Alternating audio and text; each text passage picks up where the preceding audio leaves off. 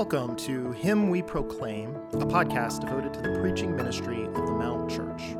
Know that the following sermon is specifically intended to build up our local church in Clemson, South Carolina. Feel free to listen along and distribute what you hear, while prioritizing what we pray is the faithful preaching ministry of the healthy local church to which you meaningfully belong. With that, all grace to you as you listen to this episode of Him We Proclaim. Because I seek not my own will, but the will of Him who sent me. If I alone bear witness about myself, my testimony is not true. There is another who bears witness about me, and I know that the testimony that he bears about me is true. You sent to John, and he has borne witness to the truth. Not that the testimony that I receive is from man, but I say these things so that you may be saved. He was a burning and shining lamp, and you were willing to rejoice for a while in his light. But the testimony that I have is greater than that of John. For the works that the Father has given me to accomplish, the very works that I am doing, bear witness about me that the Father has sent me. And the Father who sent me has himself borne witness about me. His voice you have never heard his form you have never seen, and you do not have his word abiding in you, for you do not believe the one whom he has sent. You search the scriptures because you think that in them you have eternal life, and it is they that bear witness about me, yet you refuse to come to me that you may have life. I do not receive glory from people. But I know that you do not have the love of God within you. I have come in my Father's name, and you do not receive me. If another comes in his own name, you'll receive him. How can you believe when you receive glory from one another and do not seek the glory that comes from the only God?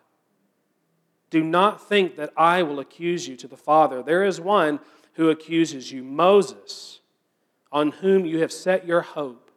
For if you believed Moses, you would believe me, for he wrote of me. But if you do not believe his writings, how will you believe my words? Let's pray together.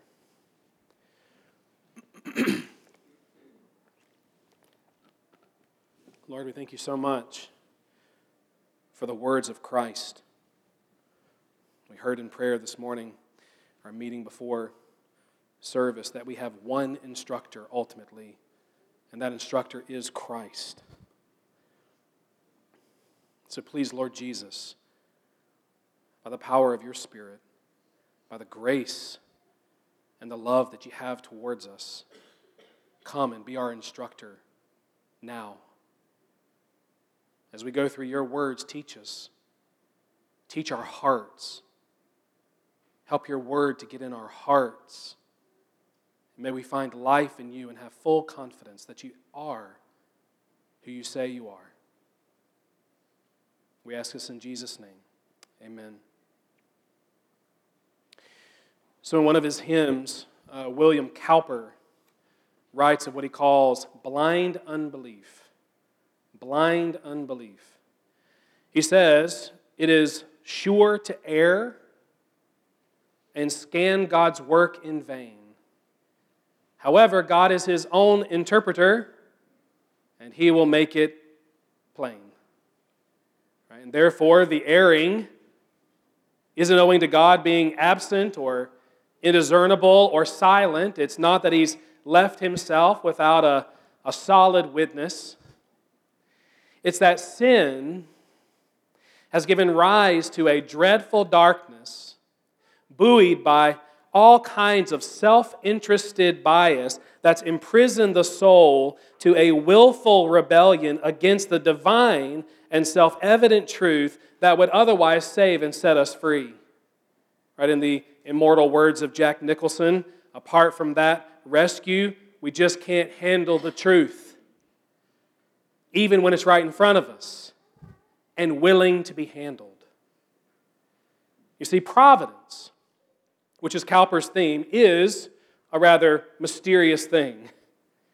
But the mystery of Christ, which is our text's theme, has been made incredibly plain to us.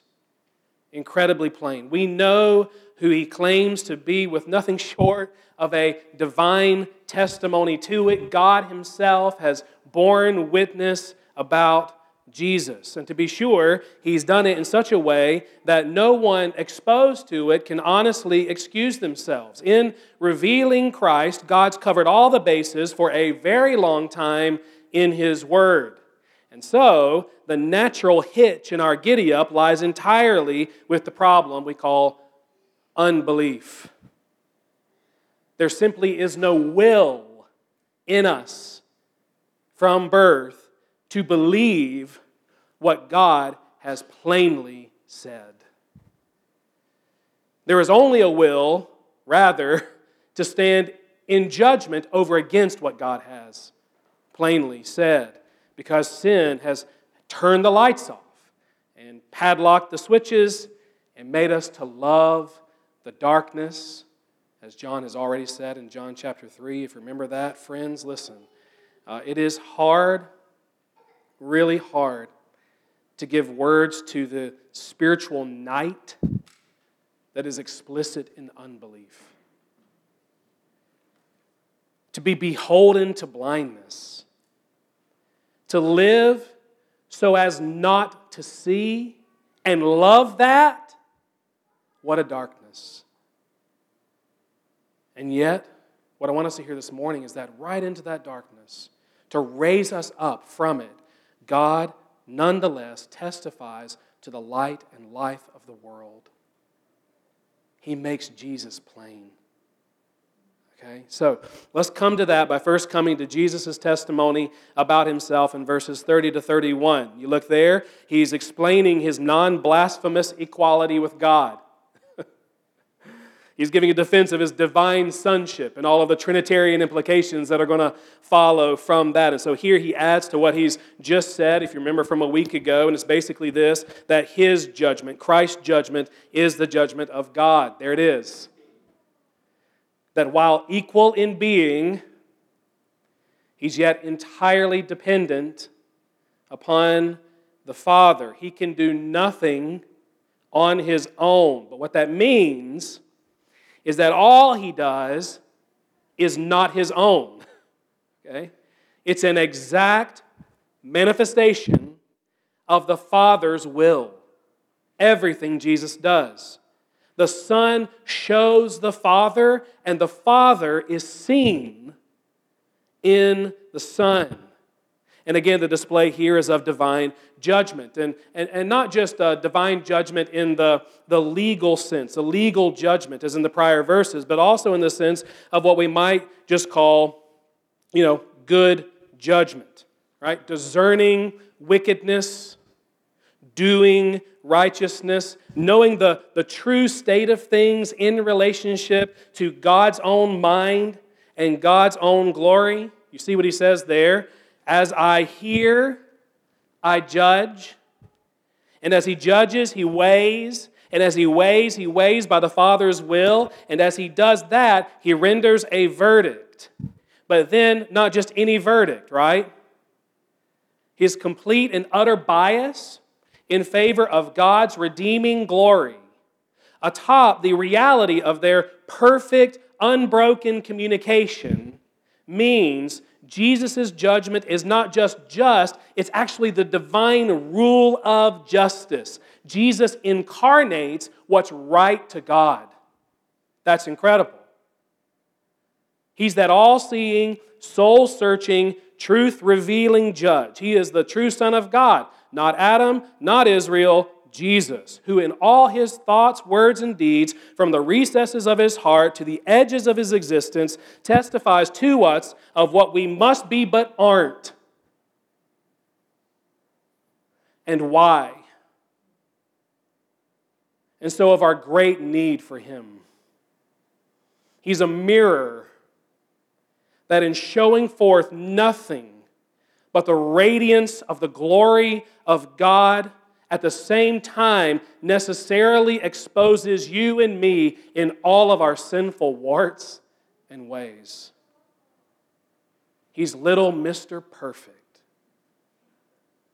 And that is why we hate him so much until until his saving love even for us sinners breaks us and brings us to love him for his gracious love towards us. So the judgment of Jesus is the judgment of God. And yet we see in verse 31 something still more incredible. Jesus is willing to submit his claim to the judgment of sinful juries. And why is that so incredible? But because of who we already know Jesus to be. He's the Word of God. You Remember? That's how John begins his gospel. He's the Word of God in flesh and blood. He is the Word that sustains the universe. He is the Word that governs and gives life and death to everything. He's the Word that would enjoy ready acceptance in our hearts, were they now as they were at first in Eden. He is the living, the active, the sharp, the unbounded, the omnipotent, the all sufficient, the divine Word. But here, that Word needs a witness. What? It is legally insufficient in that religious court of law. A law he wrote, by the way, for a court of unbelief. But it is cast nonetheless into that court. And it is incredible because Christ is willing to have it so. Jesus is willing to be nailed to their bench, so to speak, on the way to being nailed to his tree. And what's more, let the listener understand, a great part of his willingness to do this is that he, as he's soon to make plain, is not afraid to be judged by man on account of the truth of God's word. If he's judged poorly, on account of that word, it is not he that is judged, but the jury. Jesus has nothing to hide, but my oh my, how much he does have to reveal. And so he calls his witness, besides himself, to establish the truth. You see there, verse 32? What does he say? He says, There is another who bears witness about me and I know his testimony about me is true.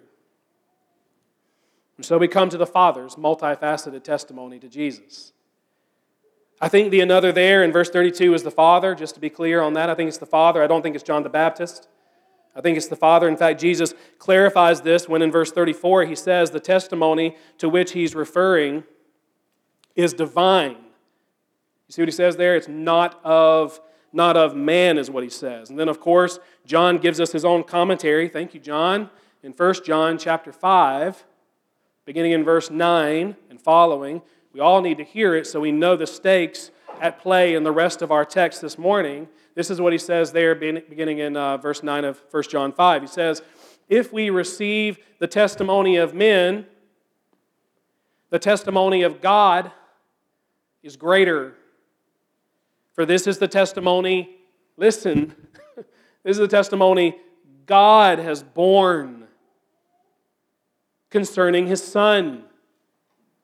Whoever believes in the Son of God has this divine testimony in themselves, something Jesus is going to say they don't have.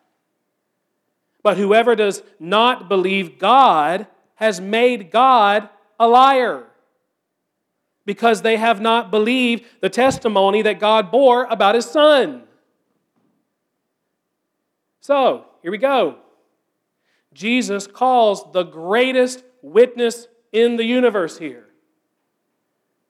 And that witness has four proofs that he would give to Jesus and who he is. First up, verses 33 to 35, you get the testimony of John the Baptist. Jesus reminds them how, upon John's popularity, you may remember this, that they went out to him and how John was credible enough. Think about this. He was credible enough in their minds to go to him and ask him what? Are you the Christ? Are you the Christ? And to the glory of Jesus, John, you recall, said, No, I am not the Christ. But John wasn't finished there, was he? If you remember, uh, it went on in John chapter 1. He goes on to say this. He gets Jesus in his sights, remember? He sees him there and he says, Okay, I'm not the Christ, but there, there is the Lamb of God who takes away the sins of the world. There is the one who, though after me, ranks before me. Why? Because he was before me. you know? There is the one, moreover, that God Himself identified for me by the abiding descent of the Holy Spirit upon Him as the baptizer of the soul, the very Son of God, the divine Christ. You move to John chapter 3, you find John the Baptist furthering that testimony and saying, He is the bridegroom, He has the bride, and I'm just elated. I'm elated about the whole thing just to be a part of that great wedding. That's John's testimony in support of the truth.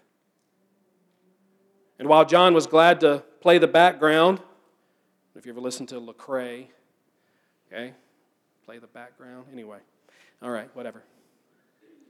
Let that not diminish the credibility he ought to have. Here is a man, Jesus says, you listen to him, you will be led to the Savior. Jesus brings him up, as he says in the text, that these men, in considering John's testimony, what? May be saved. That's why I'm pointing you to John. He will lead you to me. Oh, that our Savior might have the same amount of confidence in you and me. Oh, listen, you want to hear the gospel? You want to be saved? You want to be at least directed to me? How about Jonathan? How about Hannah? How about Brian? Have you considered them? I am sure they will testify well about me to you. See what else he says of John in verse 35 and take heart to ask if it's true of you. He says of John that he, John, was a burning and shining lamp. So you see there, he was a man of equal parts equal parts light and thus heat. Truth and therefore true affection. Beloved, if you want to burn for Christ, you must encase as much of his light as you possibly can.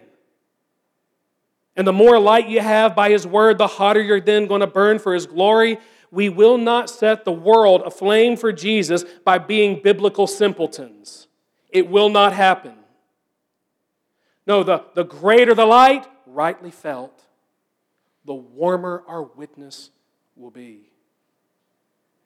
John was a burning and shining lamp. But in light of him, Jesus exposes really the first mark of their unbelief.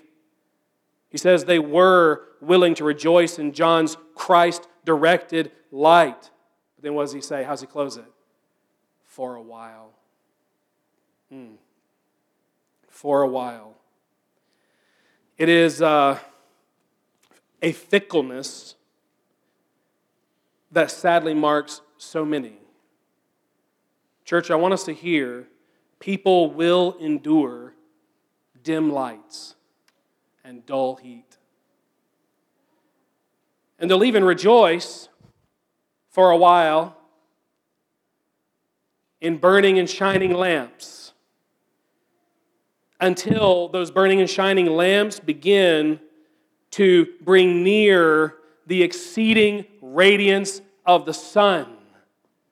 That is, until they begin and will not stop expositing Christ over and over and over again, turning up his truth, raising the spiritual temperature in the assembly by the word of God. Beware of being unable to enjoy Jesus.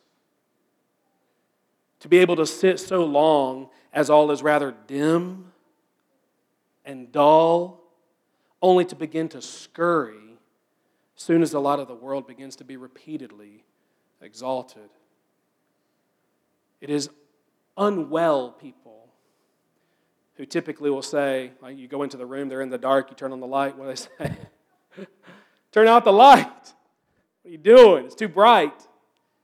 Dim that lamp. I can't stand it. That's unwell people. Has such a soul ever really seen the saving light of the glory of God in the face of Jesus Christ? I hope so. But let me tell you this you may be able to dim a lamp. It's likely John has been martyred at this point. But you will never, cannot ever put out the Son of God. A lamp? The sun? No. The Son of Righteousness, He has healing in His wings. You cannot put Him out. So we better learn instead to bask in His rays. All of it. The witness of men will pass. Listen, you're hearing my voice right now. There is coming a day my voice will be done.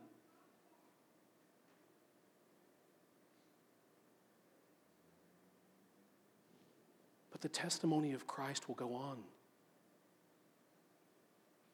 The testimony of Christ will go on forever. It will abide forever. It will advance upon every rebellion. It will break up deepest darkness. It is divine. And you see, that's what Jesus continues to press, picking up in verse 36. John's testimony is just the beginning. If you can't endure that light, just wait. Just wait. It only gets brighter from here. Next up in the Father's bag of proofs are the works of Jesus. He says, look there, that the works the Father has given me to accomplish, the very works I am doing, these bear witness about me that the Father has sent me. So Jesus was on a mission from God. He says he'd received divine works to do that in the doing necessarily preached his divinity. And what have we seen? What have we seen in John just already? We're in John 5. There's like 21 chapters. Water into wine, the discerning of souls, the raising of the almost dead, the healing of the invalid, the saving of many sinners what is he taught? That he, like his father, is working. By working, we mean, oh, I don't know, sustaining the cosmos, caring for everything, advancing the cross. He said that, like his father, he has life and power and authority to raise and judge the living and the dead. The, the Father gave these to the Son to accomplish in this world specifically to be a testimony about who he is. My son had an essay to write last week, and he told us with great pride that in the end, his essay was the longest in the class.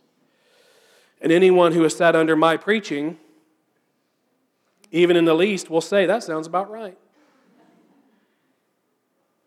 As I do, so Luke did. He's his father's son. That's just a weak and earthly example, trying to explain something divine. How, in an infinitely elevated, perfectly exact way, what Jesus did and will do says something great about him that he is the co equal Son of God, the Son of the Father. And I want us to hear, I want us to hear the reason right? That they're having this discussion at all is because he really did these things, right? That's why they're talking about it. So, my dear skeptical friends, there's no need for Jesus, no need at all for Jesus to be making this defense over something they knew he didn't do. So he had done them and placed his whole identity upon them. And they had seen it with their own eyes. They talked to the invalid, only to disbelieve it in their hearts. How is that possible? What will people believe then? It's a piercing question to keep in mind as we come to the third proof in the Father's testimony, and that is the Father's own immediate attestation. What do I mean? I mean, the Father himself bore witness to Jesus, not just by way of John, not just by way of Jesus' works, but with his own voice, right? His own smile, his own stamp of approval. And the most immediate example is back at John's testimony. Do you remember this? When Jesus was baptized, who was it who identified Jesus as the Spirit anointed Son of God, the divine Christ, for John? Who was it? It was the Father. It was the Father. And with that, I think we should also consider the way in which Jesus goes about working on the Sabbath without any apparent reprisal from God. No, quite to the contrary. He seems to own a license to operate freely within the Father's yes and amen. He was doing divine works on the divine day, divine works on the Sabbath. What should that tell us about him? Are we not to conclude, as Nicodemus had, at least intellectually, that God was with Jesus and that God was for Jesus? What I'm saying is, it was clear to the honest eye and the reasonable mind that Jesus could not be doing the things he did without the Father's full support. And that also is a witness in the favor of Jesus as the divine Christ. And therefore, listen, if you then reject Jesus, you've only proven to be a rejecter of God. You've only proven that you don't know God at all. So you see here how at this point Jesus comes with another, even more blatant charge against them. They are spiritually fickle because, against their self assumed identity, they are actually foreign to the true family of God. Uh, Moses had heard God's voice. Jacob, Israel, had seen his form. Many throughout the Old Testament had God's Spirit confirming the Word of God within them, but never these folks. Never these folks. Though they fancied themselves Moses' disciples, the true Israelites, lovers of the Word of God, they'd never known God without to within. For if they had, they would have recognized and believed the greater Moses, the really true Israel, the Word of God made flesh. They have God speaking to them here. They have God present with them right here in Jesus. They are hearing and seeing and also doubting and disbelieving and rejecting God. And all of that is saying God is not their Father. God is not their Father. Kindly, I would ask, is He yours this morning? Well, let's go further. There's a final proof in the Father's testimony here and that is the Scriptures. And I'll tell you, verses 39 to 40 here are some of the most remarkable and also terrifying words of Jesus. They really are. They're remarkable because in the flow of the text, Jesus presents the scriptures of the Old Testament, mind you, what we call the Old Testament, as the conclusive mark of his defi- divine defense. There is John, and there are the works, and there's the Father's own attestation, and then, how would you have closed his defense? There are the scriptures. Dear ones, whatever we make of the Bible, Jesus understands it to be the very Word of God. And as such, he understands it to carry the all sufficient weight of final authority and say in this discussion. And what do they say? What do the scriptures say? You say many things. In fact, but, and this is what's the, the more remarkable, Jesus himself here says they ultimately bear witness, verse 39, about me. Not me, but Jesus. Whether by prophecy or type or event or statute, as one put it, quote, what we call the Old Testament points to Christ. His ministry, His teaching, His death, His resurrection. He is the comprehensive interpretive key of Scripture. He is the one who unlocks God's Word. He is God's Word. If you read the Bible in any part and miss Jesus, you've not read the Bible the way God intended you to read it, the way Christ Himself read it, or the way the Holy Spirit would incline you to read it. Uh, we decided this week in our elders' meeting to preach the Song of Solomon this summer. Right? You will not want to miss that. But if we or I miss Jesus, even in that book, we will have missed the entire point of it. And that holds across the canon of Scripture. It is all very remarkable what he says here about himself. But then I want us to see it is all heavily surrounded by terrifying reality. And why do I say that? Well, because, and I must have your ear here, you can apparently be all in the Scriptures and the Scriptures not be at all in you. They can be all around you, but not in you. As we see here, you can be the most extraordinary student of the Bible. You can be the most diligent of adventurers amongst its pages. You can have them running through your minds all the time. You can have them front and center in your life. You can set all your hope upon them and yet be lost like these folks. These, listen, were not nominal attendants to God's Word. They were not nominal. God help us. There wasn't any dust on the pages of their Bibles, and yet darkness filled their hearts. Think about that. Beloved, that is terrifying.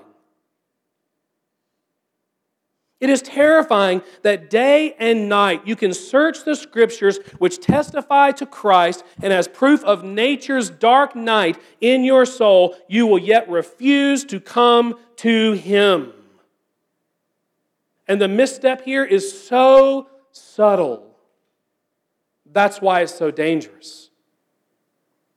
Life is not, listen, life is not in the scriptures in abstraction from Him to whom the Scriptures preach. Life, remember, is in Jesus. So, if you study the Scriptures believing that your effort and your imagined obedience can win you eternal life apart from the grace of Christ, you have missed the entire point of what God has said in His Word. You've missed the whole testimony, which is that you were dead in your sins and trespasses, not diseased, not comatose, dead.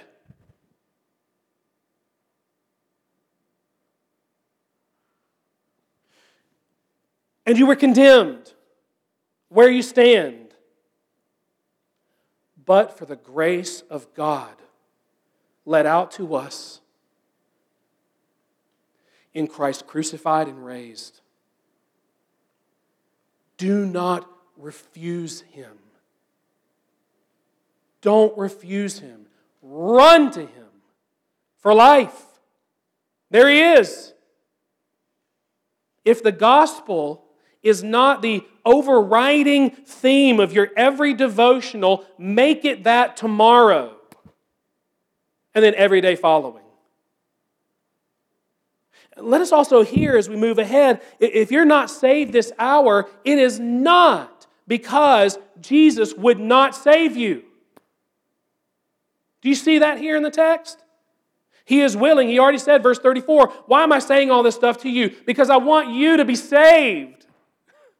That's why he's doing it.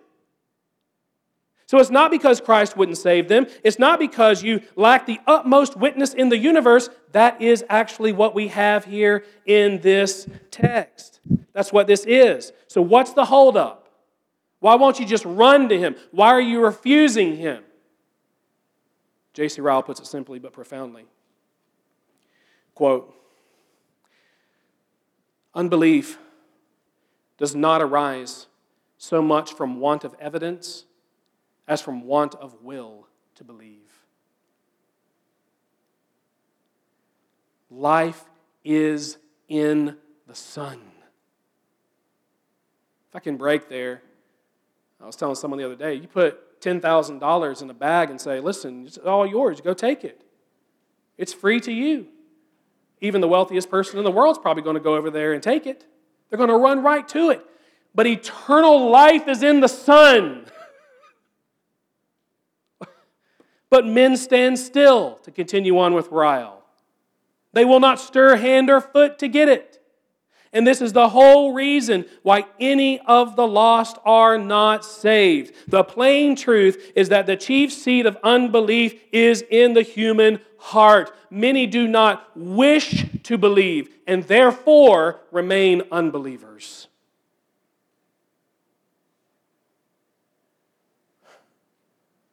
They refuse him. The whole while he's saying, Come to me. So, I want us to see here that Jesus isn't satisfied with their refusal, meaning to pierce them to repentance. He goes deeper into the psychosis of unbelief, and in the process, he further reproves them for it. Picking up in verse 41. To me, it is one of the more helpful texts in the Bible. I know some of you are so passionate about sharing the gospel. You share the gospel every day, right? At the human level, let me ask us why won't someone believe in Jesus? Again, if you're a faithful sharer of the gospel, I'm sure you've asked this question a time or 2,000 with tears. Why won't they believe? I've been sharing the gospel with my dad for two decades now. Did again last night.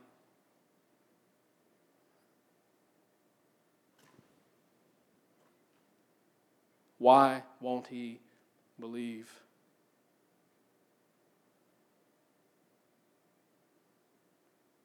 Here's Jesus' answer. He says, I do not receive glory from people. As one convictingly put it, it is nothing to Jesus whether people praise him or not. And so we know where this is going. He knows something about these guys. These, he says, possess no true love for God in their hearts. Doubtless they say they do, but Jesus knows they don't, because again, if they did, they'd be receiving him, but they're rejecting him. And so he then makes the, the ever relevant point that instead, here's the reason they prefer their own sort of Christ to the one that God has sent into the world. They are settlers for those who suit their own desires, persuasions, and expectations. So, D.A. Carson aptly implies that for Jesus to be their sort of Christ, to win their praise, he would have to stoop, and not just a little, but infinitely from the Christ he actually is. And to bring that to us as a body, he would have us ask ourselves are we more open to those who pant after great reputations? Are we more open to those who aim to scratch itching ears? Are we more open to those who would preach a Christ to please the people? Or are we more open to those who, in the vein of Jesus, believe that the only glory worth pursuing is the glory of God, and the only Christ worth preaching is the Christ of God? The difference in our churches will be emphatic and eternal in consequence. And so Jesus lays down a principle of unbelief with which we all need to reckon. He says, not how will, that comes at the end of the passage, but how can you believe? How can you believe? When you receive glory from one another and do not seek the glory that comes from the only God. So, friends, listen. The silver bullet to saving belief is valuing the praise of people more than the glory of God.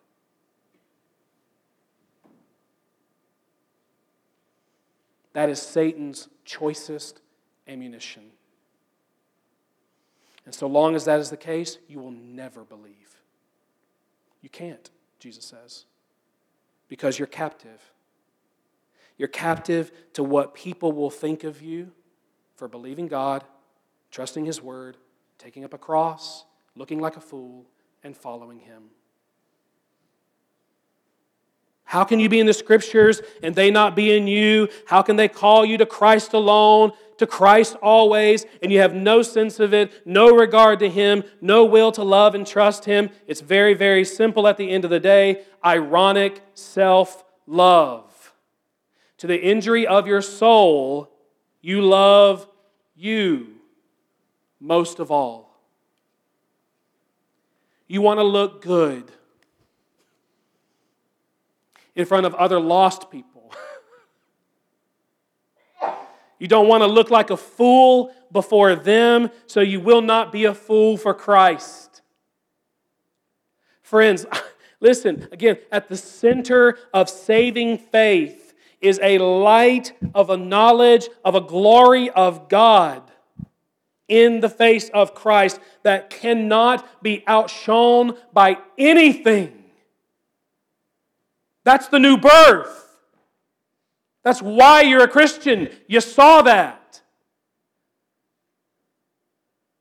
The faith that comes from God knows this. There is one supreme treasure that is worth everything you've got in this life, and that is Jesus.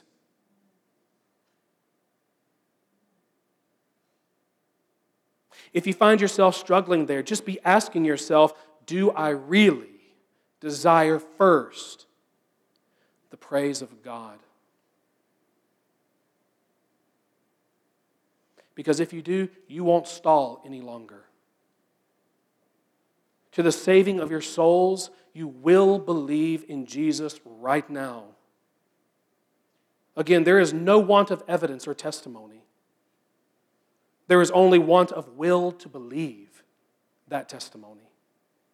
And so I pray God will grant you a will to believe it because the, the, the consequence of unbelief is again eternally grave. You see how Jesus closes, starting in verse 45. What a thing to have Moses accuse you, to have the word of God stand against you at the last day. Can you imagine? Everything I said to you, I said about Jesus. Everything I said to you, I said to get you to Jesus, but you did not believe Jesus. You never really believed me.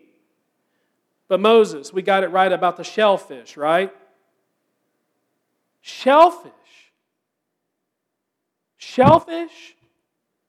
Okay, whatever. But you missed the cross of the Lord of glory.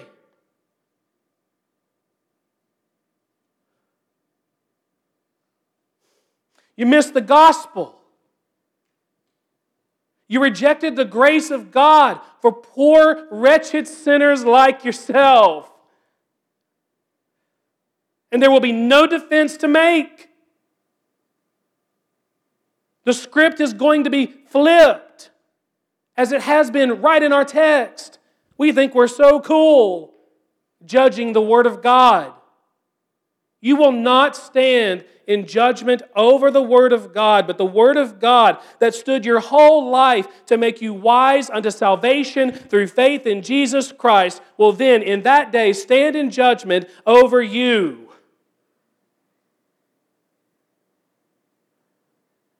Hear that. And if you haven't been yet, please, in hearing that, be turned from your sin to love and to trust this Jesus, this only Savior of sinners. Dear ones, God is His own interpreter, and He has made Jesus plain.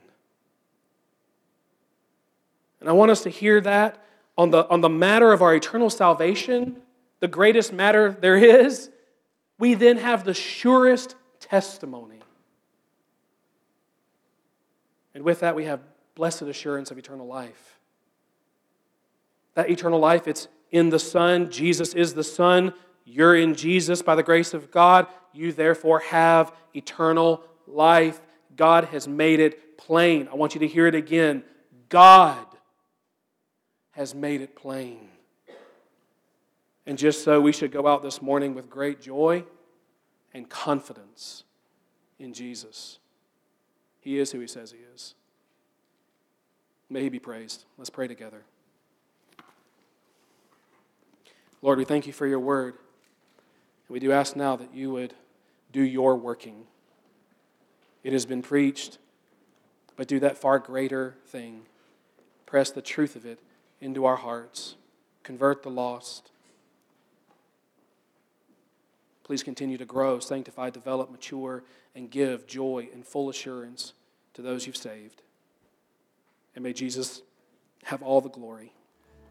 We pray it in his name.